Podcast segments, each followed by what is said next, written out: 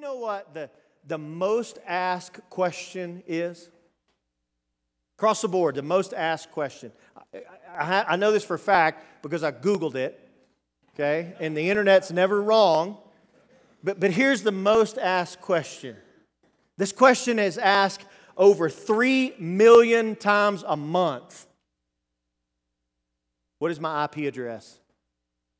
That is the most asked question according to Google. All right? So, so here's, here's where I'm going with this. I got to thinking about this. What is, what do, I, got to think about what, what do people ponder the most? So I kind of changed my Google search just a little bit. And there's some really good resources, good Christian resources, where I came up with this. The most pondered question is this What is reality? The second most pondered question is this is what is life? What is the meaning of life? I, I would argue that, that, that those two questions uh, of what is reality and what is life are actually, uh, I think we can combine those questions into one. Uh, uh, uh we'd argue that those questions are the same. And here's the thing most of us have pondered the purpose of our lives, right? God, what do you want from me? What am I doing? Or should I take this job? Or what, what does my future look like? All of those questions are the same question of, of this is what is, what is the purpose of my life? How can something lasting or significant be achieved in my life? Church, this is not a new question. This is an old, age old question.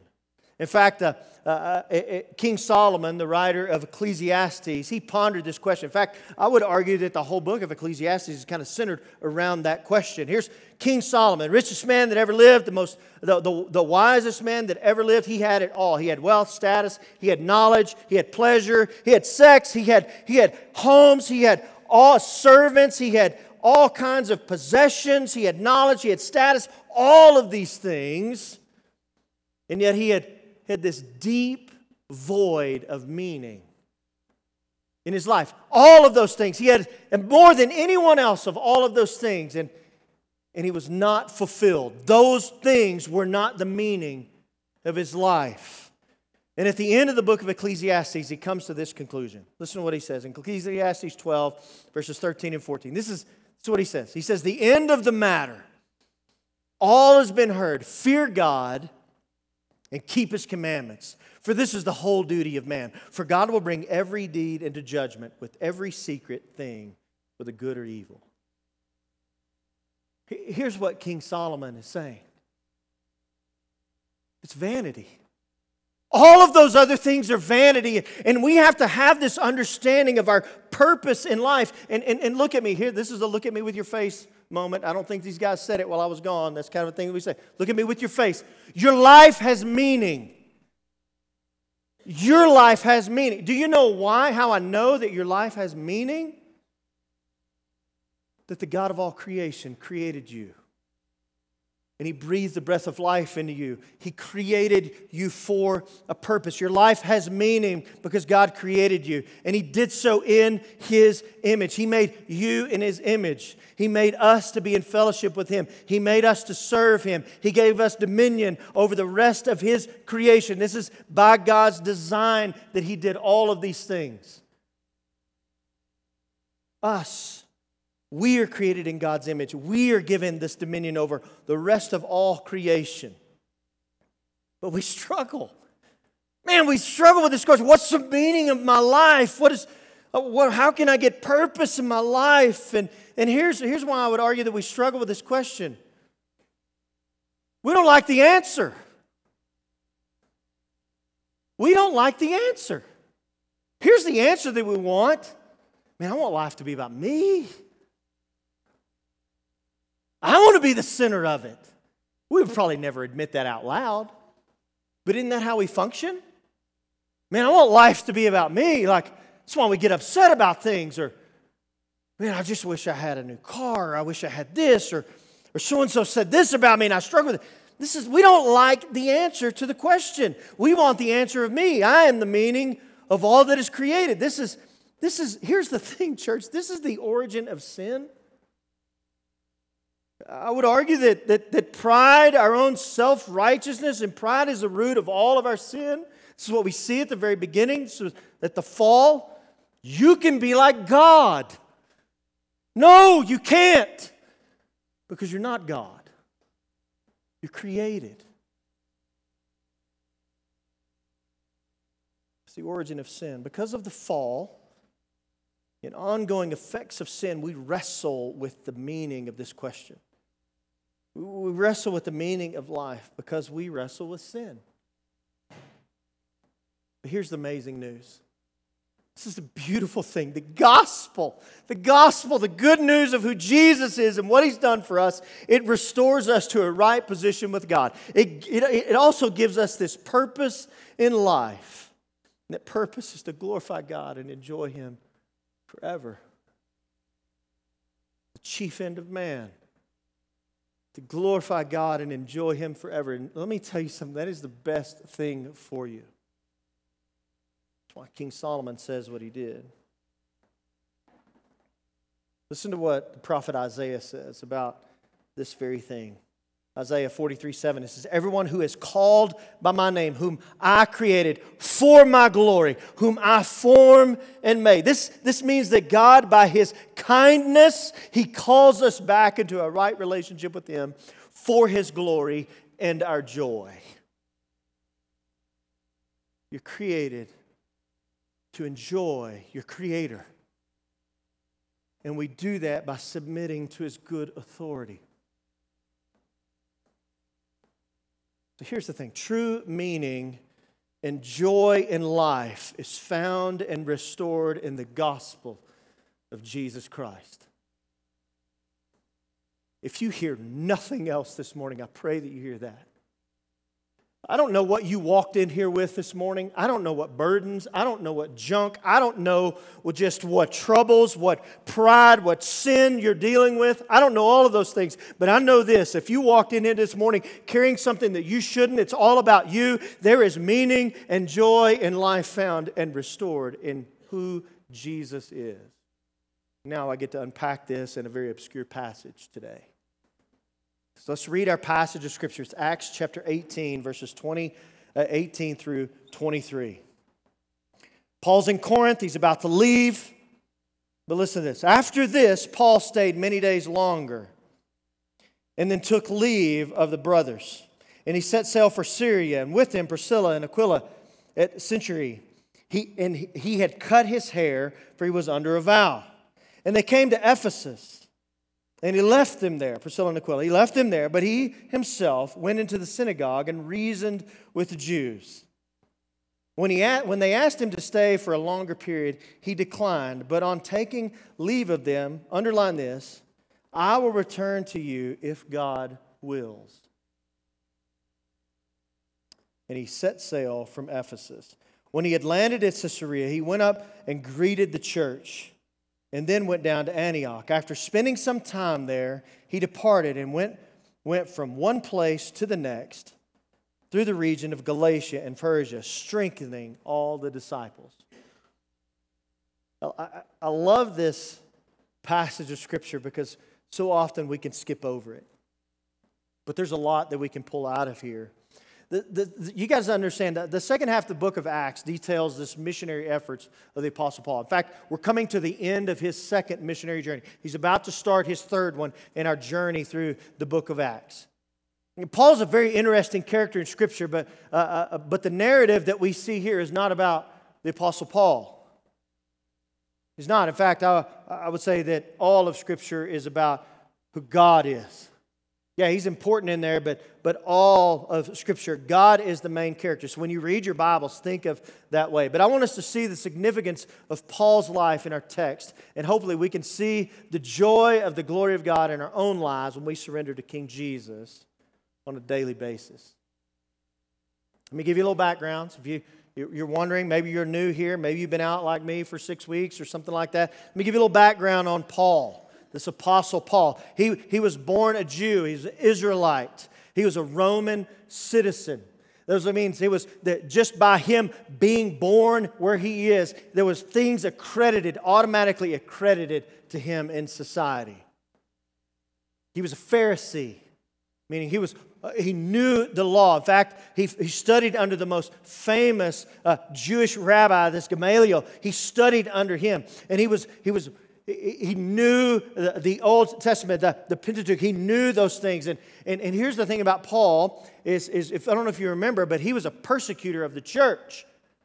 This guy went about, man, he was, he was persecuting Christians. He was an enemy of the church and uh, killing Christians and putting them into prison. And this was, he had set out to do this. What, this. We see this early in the book of Acts. In fact, after uh, Acts chapter uh, 6, or Acts chapter 7, we see where he holds the garments of those that are stoning Stephen to death. He approves of it. He sits by and he holds their garments and go, go get them, boys. Hurl rocks at him. And Stephen is preaching the gospel to these guys. An enemy of the work of Christ. But God wasn't done with Paul.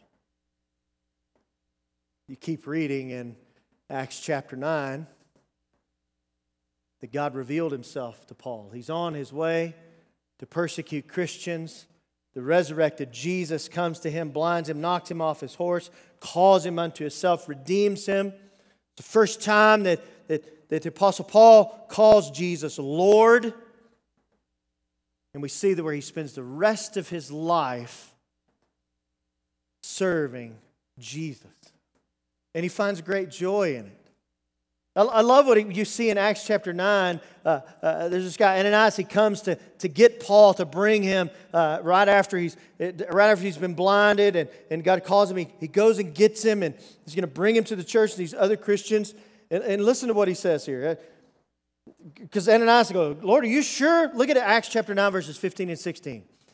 This is a response. He says, But the Lord said to him, Go, for he is a chosen instrument of mine to carry my name before the Gentiles and kings and the children of Israel. For I will show him how much he must suffer for my name's sake. Hmm. From there, the Apostle Paul, he surrendered his life over daily in joy to share the gospel of Jesus it's not like he can walk into a nice air conditioned building where people are wanting to hear what he has to say. There's comfortable chairs, most of them are up front, folding chairs are in the back. You think about this. This is not what Paul did. He, he walked into places where people were an enemy of him. Uh, you look at his, his track record. He's stoned, he's beaten. We've already studied this that, that he was stoned and they thought he was dead. He gets up and walks back into the city. He's relentless. He's ridiculed, mocked, and beaten. But look at what God does through him. Churches are planted, believers are encouraged. We see this in our own passage here. The kingdom grows. God uses the Apostle Paul to grow the church and his kingdom through his submission.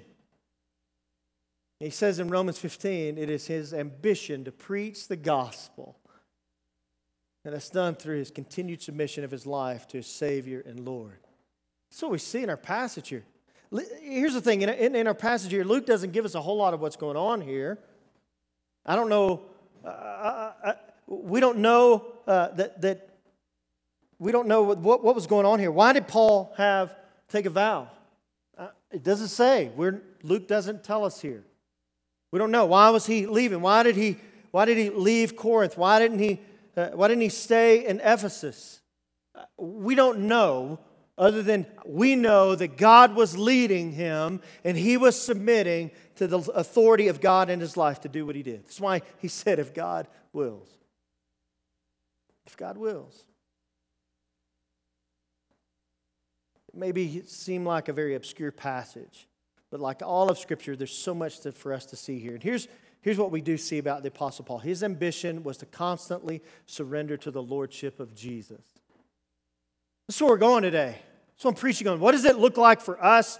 And, and the example that we see of the Apostle Paul, but what does it look like for us to surrender to the Lordship of Jesus? Here's the first thing that we have to understand is this is Jesus is more than a Savior. He is Lord.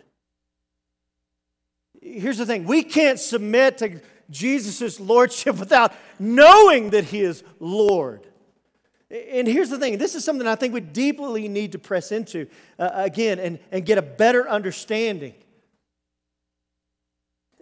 Because here's what I see so often there's so many professing Christians to say Jesus is their Savior, and they even, they even give lip service to say that He is Lord, but they have no idea what it means to have Jesus as Lord of their lives. Because here's the thing He can't be one or the other, He is both, or He is neither.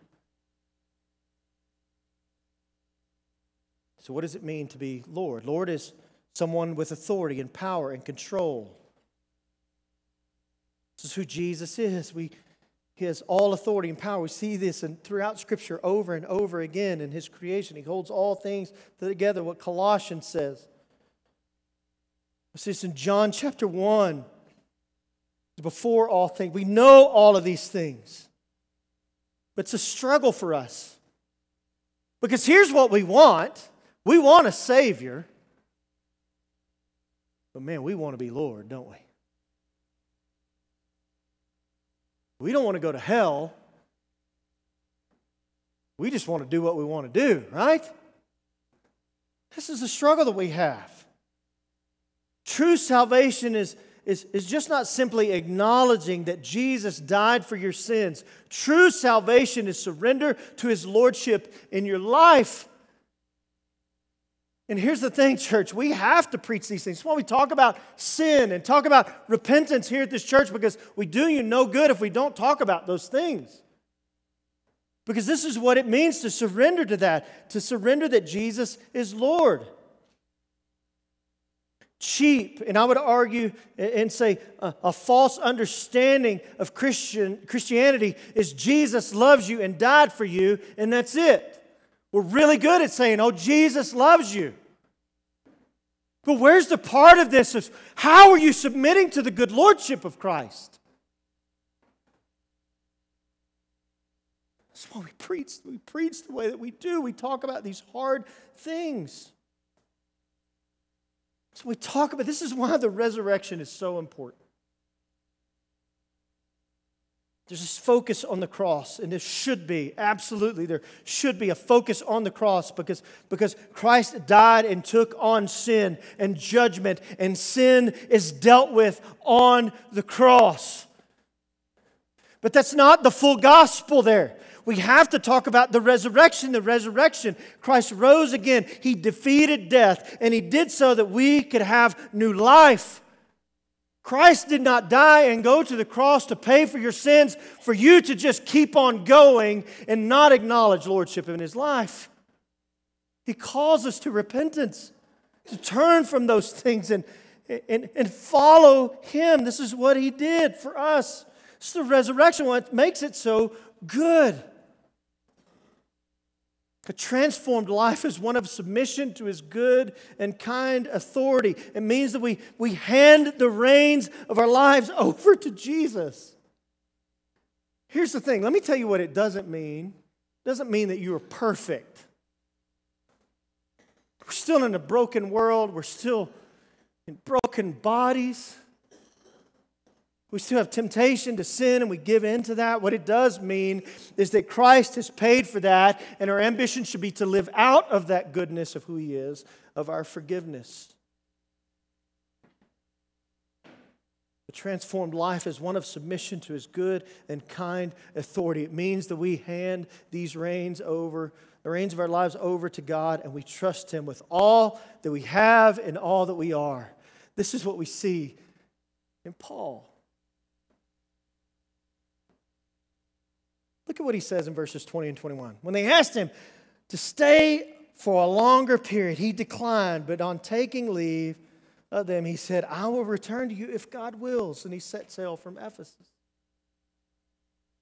He said, I just, I just want to be obedient to the Lord. The Lord is leading me here.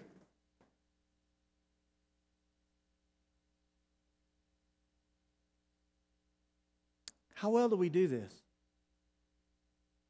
I've wrestled with this for, for quite some time in my own life. Even just preparing for this, of just convicting questions of going, man, where am I submitting to the Lordship of Jesus?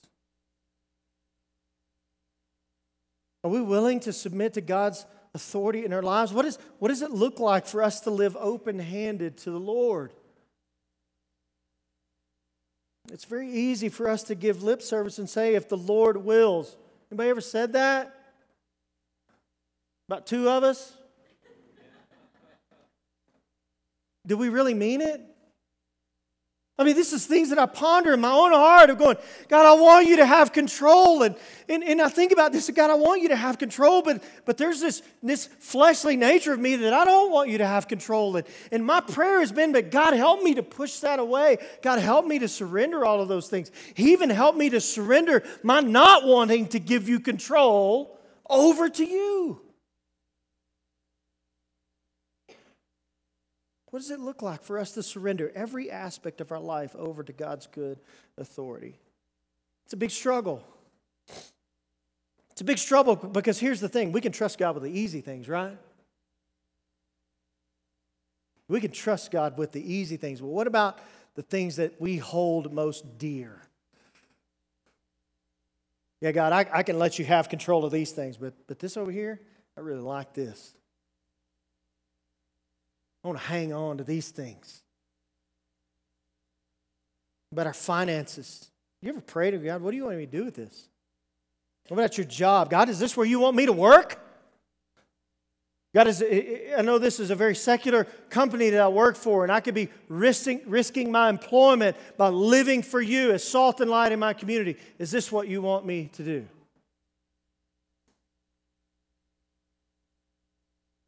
What about your relationships?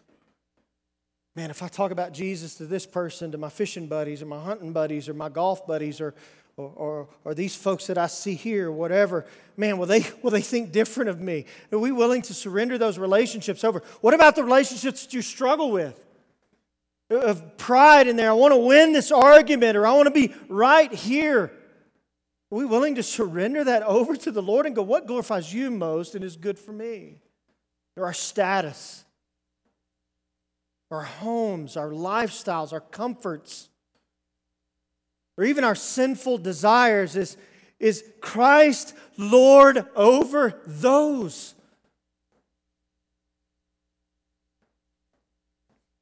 Here's the thing, Christian. Let me give you some encouragement here. You're probably thinking, God, Josh, I know I'm hearing what you're saying. I'm hearing what you're saying. I wrestle with these things. Let me encourage you all of the Christian life is a battle to surrender to the Lordship of Jesus. Until He comes and makes us new, it's going to be a battle, but praise God, He is faithful. It's a battle because we want control. We want control of these things. We want to dictate the narrative. But the, here's the problem when we try to dictate the narrative, is we're broken and corrupt, and left to control the narrative means that the ending is broken and corrupt. But when we surrender to the Lordship of Jesus, brokenness is healed, and instead of corruption, we get reconciliation. That's what surrender looks like. I love what Paul tells the church in Ephesus in chapter 4, verses 22 through 24. Listen to how he describes this. This is what it means to surrender. He says, to put off your old self, which belongs to your former manner of life and is corrupt through deceitful desires, and to be renewed in the spirit of your mind, and to put on the new self, created after the likeness of God in true righteousness and holiness. Why would we not do this? I have a notepad, and how I prepare for sermon, I begin and I just read through and I pray through a text, and I begin to write down things that really stick out to me. And this is one thing that I wrote down in the middle of this notepad as I'm preparing for this sermon. Why would we not surrender all that we are to Jesus? Why? Here's the second thing I want us to see in the example of Paul here and what God calls us to. Surrender is other person centered. I got a little bit of work to kind of unpack this, but I want you to understand this. This is what surrender looks like. Surrender is other person centered. And I would argue that most of our struggles come out of not doing that. I would argue that most of the things that we wrestle with and the things that we struggle with is putting myself first. Oftentimes, when, when there is conflict between my wife and I, it's because I'm putting myself first. Oftentimes, when, when, when there are things that I can, I, we can get ourselves into trouble, is because I want what I want, and I'm not putting other people first. To submit to the lordship of Jesus is other person centered. We see this in the life of Paul. That when he surrendered to Jesus, his focus was, was off of himself. This is how he lived his life. I got a good friend, we talk about the Apostle Paul all the time when we meet to study God's Word. And I love how he describes it in his just good old redneck ways. He talks about Paul, and, and his buddies looking at him go, Paul, you get off the boat, they're going to beat you. And this is the way he, he translates, this is his translation of the Bible there, and I love it so very much. He says, Paul looks at him and goes, huh, it'll be all right. It'll be okay. God's got this. This is where God wants me to go. It'll be okay. Why can't we? This is the way Paul surrendered his life. We see this evidence of this in the text.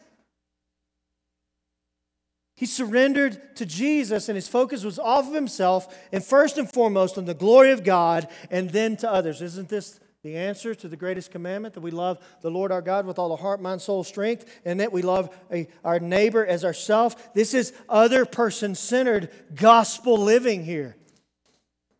We see this in his vow. I don't know why Paul took a vow. It's more than likely a Nazarite vow. But I know this he did so to show his gratitude and honor to the Lord, and he did so to set an example of his gratitude and honor to the Lord to other people. I'm sure people look at him and go, Paul, why'd you cut your hair? Happened to your beard? It was so majestic. But they knew that he was doing this in a way to honor God, a submission to the Lord. The remainder of his life was spent with the focus on others. First and foremost, he was focused on Jesus and the gospel, and his ambition in his life was to serve Jesus. And in that, he found his purpose. His purpose. His surrender to the Lordship of Jesus meant that his aim in life was for God's glory. That's how he opens the book of Romans. Romans 1 1, listen to the way he describes it Paul, a servant of Christ Jesus, called to be an apostle, set apart for the gospel of God. Paul didn't say, Hey, I'm a Jew, I'm a Pharisee, I got all this knowledge, I have all this following and all of this. He goes, No, no, no. I'm a servant of Christ Jesus, called to be an apostle, set apart for the gospel of God. And I think Paul had to say it over and over as a reminder to himself. Maybe that's a good thing that we, we should do, is just remind ourselves that we are called by God's grace through his glory, and we are to be about God's grace through his glory, for his glory. Paul set aside his own desires and ambitions to make much of Jesus. He set aside his own status, his own comfort, his own position to be Jesus centered. Listen to what he, he talks about to the, the church in Philippi. He writes this in chapter 3, verses 4 through 8. He says, Though I myself have, been re- have reason for confidence in the flesh also. If anyone else thinks he has reason for confidence in the flesh, I have more. I was circumcised on the eighth day of the people of Israel of the tribe of Benjamin, a Hebrew of Hebrews, as to the law, a Pharisee, as to zeal, a persecutor of the church, as to righteousness under the law, I was blameless. But whatever gain I had, I count as loss for the sake of Christ. Indeed, I count everything as loss because of the surpassing worth of knowing Christ Jesus my Lord. For his sake, I have suffered the loss of all things and count them rubbish in order that I may gain Christ. Oh, church. What an example. Paul had it all. He says it's garbage, it's trash, it means nothing to the value of my relationship with Jesus and making much of Him. It's nothing. The ambition I have in life, my purpose is to make much of Jesus, and it's so good.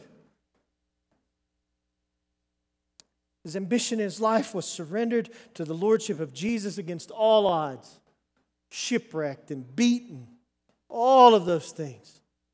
His life was centered around the glory of God and not his own. Church, true surrender is also focused on other people. We see this in Paul's life as well. His goal was that others may know and grow in their relationship with Jesus. The dude walked everywhere and labored over and over again, walked into cities where he knew that he would be persecuted.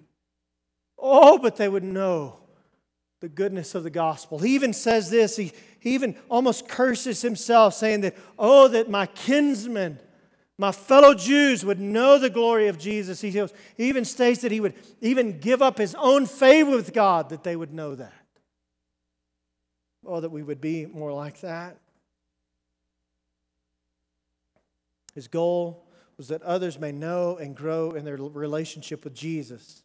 He traveled and preached and taught and encouraged so that others too would know the joy and hope that he knew and could not be taken away.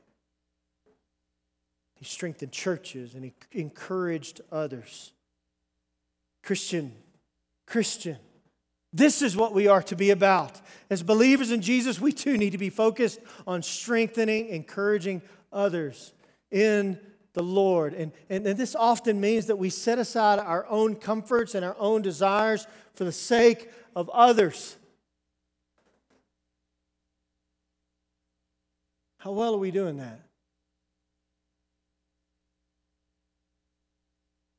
How well do we really set aside our comfort and our priorities for the sake of others that they may come to know the greatest news of all? and that is salvation through Christ Jesus. Can I get a little personal? Got a couple people, okay, I guess I'm preaching to you.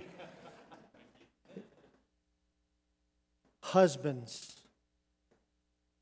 Husbands, we are to forsake ourselves for the sake of our wives and our kids.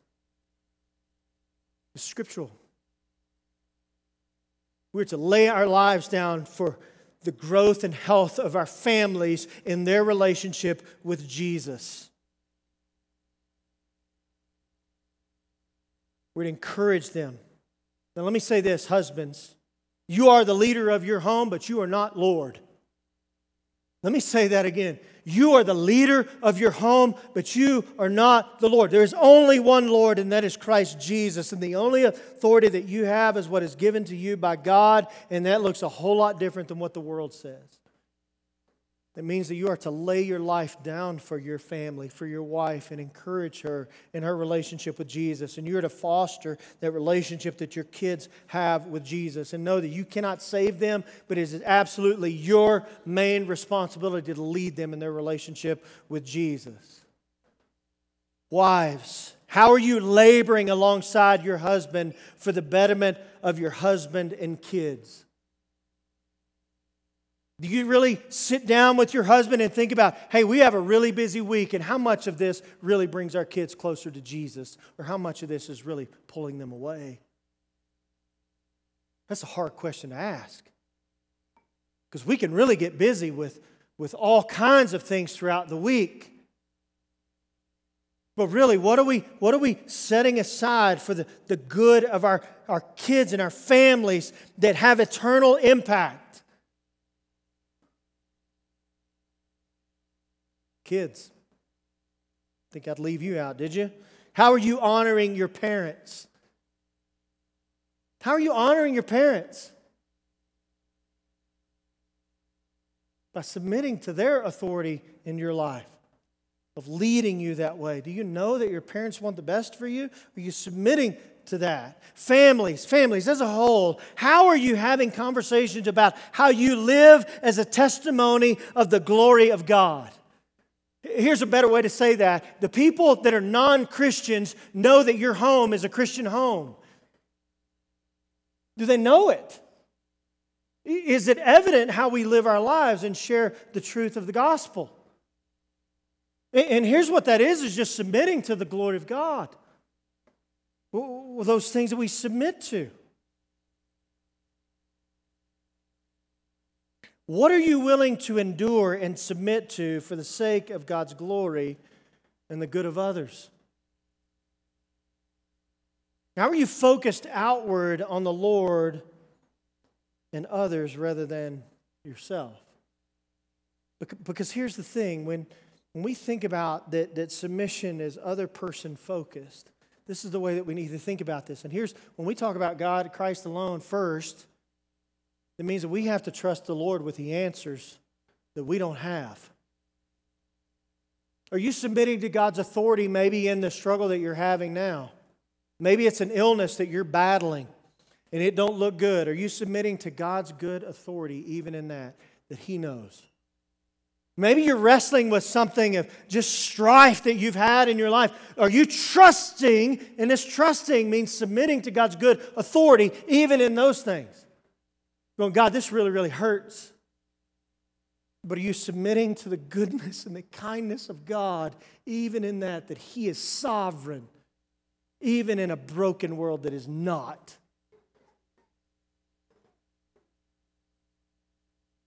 Got to move on very quickly. Here's the last one I want to pull out of here. And I don't want us to miss this because some of this stuff we've talked about has been pretty heavy, but I want you to know this. There is great joy and it is a gift to surrender. There's a gift of joy in surrender. Here's, here's kind of what I just hinted at. The Apostle Paul wrote of his, his joy in surrender to the Lordship of Jesus in almost every letter he wrote the beginning of it, every letter he wrote, he, he, I, am so, it's just so good to be submitting to, to the Lord and encouraging you. Listen to what he says to the church at Philippi in chapter 2, verses 1 through 4. He says, So if there is any encouragement in Christ, any comfort from love, any participation of the Spirit, any affection and sympathy, Complete my joy by being of the same mind, having the same love, being in full accord of one mind. Do nothing from selfish ambition or conceit, but in humility count others more significant than yourselves. Let each of you look not only to his own interest, but also to the interest of others. Complete joy. Paul saying, here's where joy is found submitting to the goodness of who Jesus is, submitting to the truth of the gospel. The church, this, joy is an unbelievable gift from God granted to him and to us when we surrender. It was granted to Paul and to us when we surrender. Christian, I'm here to tell you this is a precious gift that we should pursue through surrender. We should find great joy in surrendering. And here's the thing to refuse to surrender is, is burdensome for us. You know why it's burdensome? We were never designed to carry that weight of non surrender. That's why sin has consequences. So, all of those things, this is, this is why we were never created to do that. We were not made to shoulder the control of our own lives. And, and, and when we try, we are left more broken, we're left more disappointed, we're left more empty. We're left more hurt. And just as King Solomon wrote in Ecclesiastes, it is vanity. But when we go, God, here are my hands, make them clean. I'm trying, but my trying is not good enough. I need you and to take the reins of my life. And God, I need you to help me surrender in all things to you. And it doesn't mean that we're going to have all kinds of joy and uh, not all kinds of wealth and prosperity and all of those things. You know what it does mean? It means that we have surrendered to the goodness of God and all of His sovereign plan that we get eternity with Him. It means that we know that we are sinners saved by grace. It means that we, we know what we deserve is the wrath of God because of our sin, but God, being rich in mercy, He has come and He has paid the penalty for us on the cross. That Christ Himself, God in the flesh, took the wrath of God and went to the grave and rose again so that we could have this new life surrendered. It's the gospel. We get this so often that Jesus died on the cross. Yes, but He calls you into faithful surrender to Him. He calls us into that. He said, if you would just come to me. The burden is easy. You're carrying junk that you don't need to carry. You need to surrender those things to me. And if you just come to me and trust in me with those things, I will hold you, I will keep you. Man, we wrestle with this. But there's so much joy. Of, here's the thing there's such a, a joy in not having all the answers. People come to me and go, Josh, what do you think is going to happen to my marriage? I don't know. I don't have the answer. But I know if you would just trust fully in the Lord, He has it. God, Josh, my family is wrestling with this illness. And Josh, what's, what do you think is going to happen? I don't know. But I know that God is good. And I know that He has the answer, and we need to trust in Him in all of these things. Such joy in that.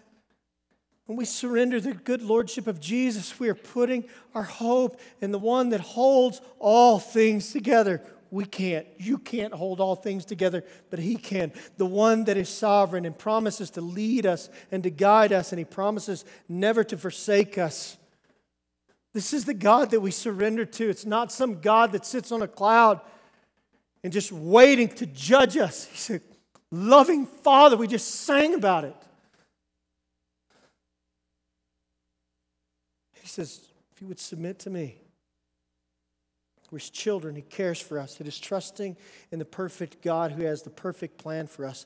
And here is the thing to fail to surrender is a lack of faith in the one that we say we have faith in. If you call yourself a Christian and you are failing to surrender to the goodness of God, it is a lack of faith of who you say you have faith in. Here's how we can embrace the joy of surrender. Really, three things very quick. Pursue your relationship with Jesus. It's a no brainer, right? You saw that one coming, right? Here's how you can embrace the joy of surrender. Pursue your relationship with Jesus. Know Him. Read His book. Pray. Fellowship with other believers. Here's another way that you can, you can remember His past faithfulness. When's the last time you just thought, sat and going, man, I just remember how God was faithful in the past? We're so easy to forget. Very short memories of God's faithfulness. Remember his, his past faithfulness. Here's another way be, be mindful of his promises. Be mindful of God's promises that he makes those that he has redeemed and called his own. And here's the last one remember that his glory is good for you. God's glory is good for you. I need to call, call Jordan and have him put that on a t shirt. We're going to wear it next Sunday. God's glory is good for you.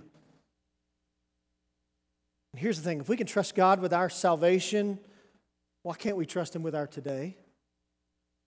If we can trust Him with our eternity, why can't we trust, trust Him with our today? True meaning and joy in life is found and restored in the gospel of Jesus Christ. So here's my questions for you.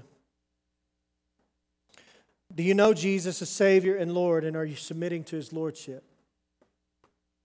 Maybe you came here today and going, hey, I know this, I have this head knowledge of Jesus, and I kind of understand that.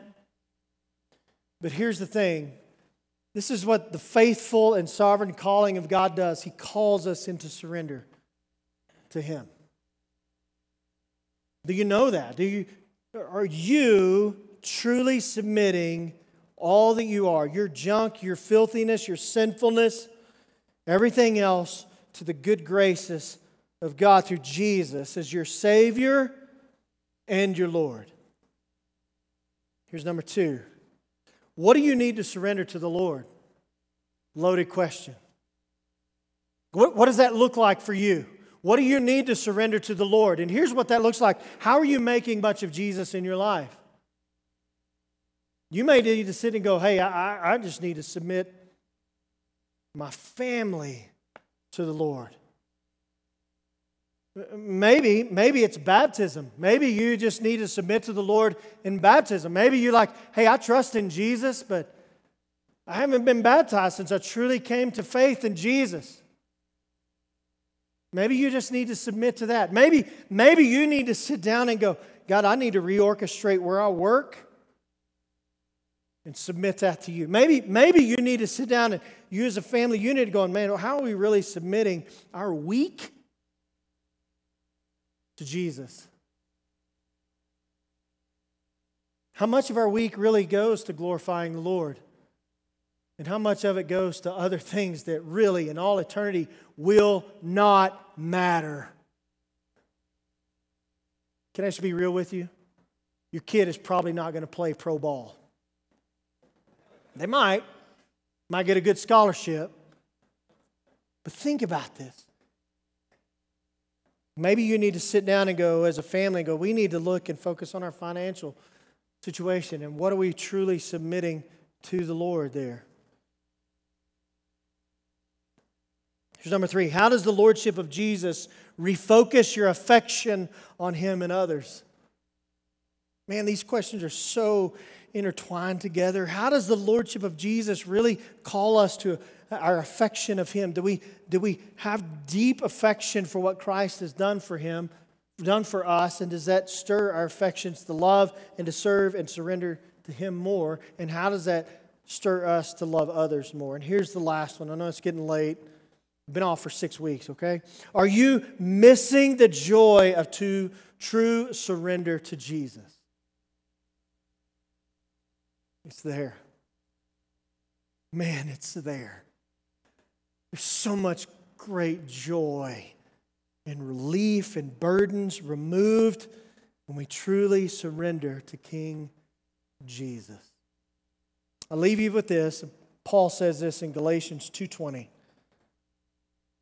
And this is I pray this all the time and I pray this for our church. Paul says, I have been crucified with Christ. It is no longer I who live, but Christ who lives in me. In the life I now live, I live in the flesh. I live in the flesh. I live by faith in the Son of God who loved me and gave himself for me. Oh, may we live that way. If you're a believer in Jesus, oh, how are we surrendering? Maybe you come here this morning and you're not a believer in Jesus, and maybe God has called you to faith and surrender. I pray that you would make that commitment. Come and see me. Come see Mark or Jessen or Brett or Stephen Cody, Tim, come and find someone and go, I want to know what the surrender really looks like. I'd love to have that conversation with you. If you need to surrender to the Lord through baptism, I'd love to have that conversation with you. Love planning baptism services. But maybe there's somewhere else that you need to surrender to the Lord, and maybe you just need to talk to somebody about it. I'd love to do that. Stop rebelling and find joy and peace and comfort and sweet surrender to the Lord. Let's pray. Father in heaven, I thank you for this morning. I thank you for your grace and your mercy. I thank you that you are a God that calls us out of darkness into marvelous light. I pray that you are the one that shows us what surrender looks like and the goodness of that. So, Father, would you help us? Help us to, to live so open handed that we can honestly say, if the Lord wills. Will help us, O oh Lord, to be that and to do that for the glory of your name and our joy. And it's in Jesus' name that we pray. Amen.